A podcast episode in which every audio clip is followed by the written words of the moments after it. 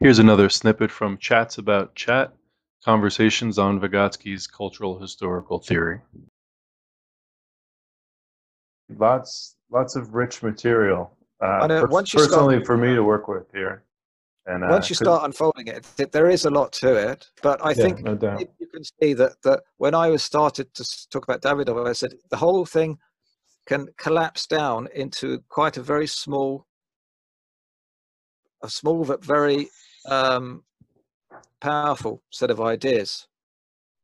You know about this history of ideas that's fostering orientation that refers to the foundations of of the subject Hmm. and is is is ideally it's it's something that can unfold into into the into the content of at least a subtopic of of of your um domain of interest so it's it's um it's highly concentrated.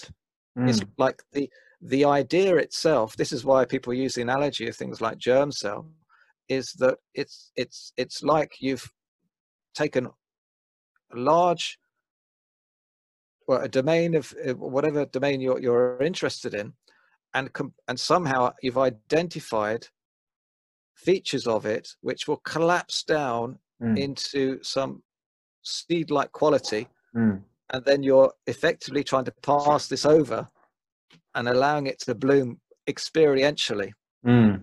experientially um, and that's i know you said one of the things you were in you wanted to look at was for example differences between notational learning and development Mm. now does that does that start to fit in with you Yeah, see a, Very much. if you if you're just notation can be you know it's it's a it's a skill and it's it's one that um, in our culture is uh, valued and but it it's problematic i think if we just learn the system of notation and don't exercise any work upon what the notation is actually about. If we just take it as given then we're not really breaking into it. We're just secondhand users of this of this Mm, these ideas